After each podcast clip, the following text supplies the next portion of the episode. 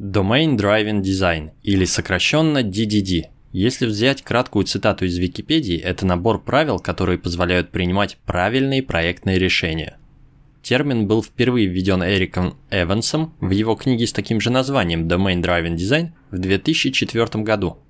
В русском переводе эта книга называется «Предметно-ориентированное проектирование» в скобках DDD «Структуризация сложных программных систем».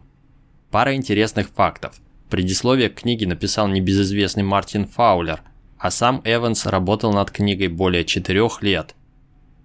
В этом выпуске подкаста я хочу начать серию кратких заметок о DDD по книге Эванса. Заметки подготовил Антон Кучеров, разработчик из Перкона, для своего телеграм-канала Dependency Hell. Более подробно читайте у него в Телеграме, ссылку прилагаю. Итак, первая часть посвящена модели предметной области – вот что пишет Эван со сложности. Некоторые влияющие на проектирование программ факторы имеют технический характер. Много труда уходит на проектирование сетей, баз данных и других технических аспектов. Это как раз все то, с чем мы сталкиваемся как разработчики. Какую БД выбрать, как организовать целостность данных, REST или gRPC и так далее. И все же главная сложность во многих программных продуктах вовсе не техническая – ее истоки в самой предметной области, в той отрасли знания, которой занимается пользователь программного продукта. Если сложную структуру предметной области не отразить в архитектуре приложения, то не будет иметь никакого значения качественная проработка этой самой архитектуры. Задумайтесь об этом, это именно тот случай, когда мы все продумали, а потом приходит заказчик и просит маленькую простую фичу, которая полностью ломает всю нашу технически идеальную архитектуру книге Эванс развивает две основополагающие идеи. Первое. В большинстве программных проектов основное внимание должно быть сосредоточено на логической структуре предметной области и взаимосвязях в ней. И второе. Архитектура сложного ПО должна основываться на модели предметной области. В классической каскадной методике Waterfall специалисты по предметной области выдавали информацию аналитикам. Те ее поглощали, абстрагировали, затем передавали результат программистам, которые писали программы. Этот подход неудачен, поскольку совершенно лишен обратной связи. Создание модели целиком возложено на аналитиков, а исходными данными им служит только информация от специалистов. Аналитики не имеют возможности научиться чему-либо у программистов или проанализировать результаты работы черновых версий программы.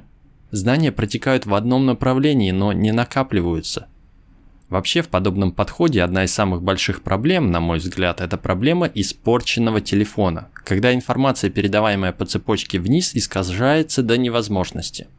Начиная писать программу, невозможно знать достаточно. Знания, относящиеся к проекту, всегда фрагментированы, разбросаны по документам и памяти разных людей, а также смешаны с посторонней информацией, из-за чего нельзя даже знать наверняка, что именно нам понадобится – если какая-нибудь предметная область на первый взгляд и кажется не слишком сложной технически, она еще может преподнести сюрприз.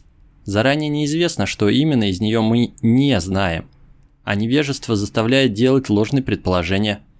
Высокопроизводительные группы разработчиков наращивают свои знания, сознательно практикуя непрерывное обучение – для разработчиков ПО это означает совершенствование своих технических навыков и знаний в области программирования, а также общих навыков моделирования предметных областей.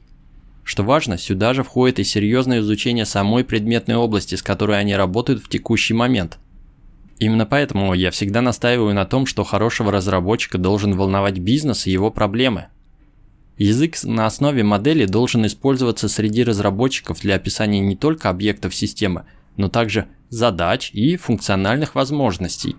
Одна и та же модель должна давать разработчикам и специалистам в предметной области язык для общения друг с другом, а также позволять специалистам обсуждать между собой вопросы технических требований, планирования разработки, функциональных возможностей программы. Чем шире применяется единый язык в проекте, тем легче наладить плодотворное общение между его участниками. Если квалифицированные специалисты в своей области не понимают модель, то с этой моделью что-то не так. Используйте модель как основу для языка. Пользуйтесь одним и тем же языком в диаграммах, письменной документации и особенно при разговоре. Бывает так, что мы наградили абстракций, терминов, определений, но их никак не могут понять специалисты или заказчик. Избегайте таких ситуаций. Эванс повторяет раз за разом. Несложно понять, насколько важно взаимодействие между разными сторонами, насколько важна четкость в формулировках и согласованность в определениях. Важна постоянная коммуникация. Устраняйте трудности путем экспериментирования с альтернативными выражениями, отражающими альтернативные модели. Затем выполняйте рефакторинг кода, переименовывайте классы, методы и модули, чтобы добиться соответствия новой модели. Осознайте, что изменения в едином языке – суть изменения в модели, а изменения в модели неизбежно должны приводить к изменениям в коде, схемах, тестах и документации, так как модель не является абстрактным конем в вакууме. Ликвидируйте путаницу в терминологии путем устных обсуждений, таким же образом, как мы приходим к согласию о значениях обычных слов. Специалисты в предметной области должны возражать против терминов или структур неудобно или недостаточно передающих суть явлений из их области. А разработчикам следует отслеживать любую неоднозначность и непоследовательность, потому что из-за них пострадает архитектура программы. На этом пока сделаем перерыв. Что думаете, продолжим серию подкастов про DDD? Напишите в комментариях во Вконтакте, Твиттере или на SoundCloud. Если да, то в следующей части обсудим документацию, обмен знаниями и ключевую роль общения в процессе разработки и эволюции архитектуры. Оставайтесь на связи.